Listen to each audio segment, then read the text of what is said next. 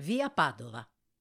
È un melting pot di lingue, culture e attività commerciali che rimandano a terre remote. Per la verità, negli anni 50 erano stati gli immigrati dal sud a occupare numerose cade ringhiera di queste parti, per poter facilmente raggiungere il posto di lavoro nelle vicine fabbriche sestesi, Falk, Breda, Campari, eccetera.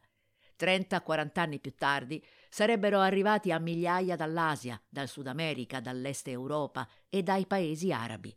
E oggi, periodicamente, sono proprio i residenti stranieri ad organizzare visite guidate nel loro quartiere, ancora percepito da molti come insicuro o forse semplicemente poco conosciuto.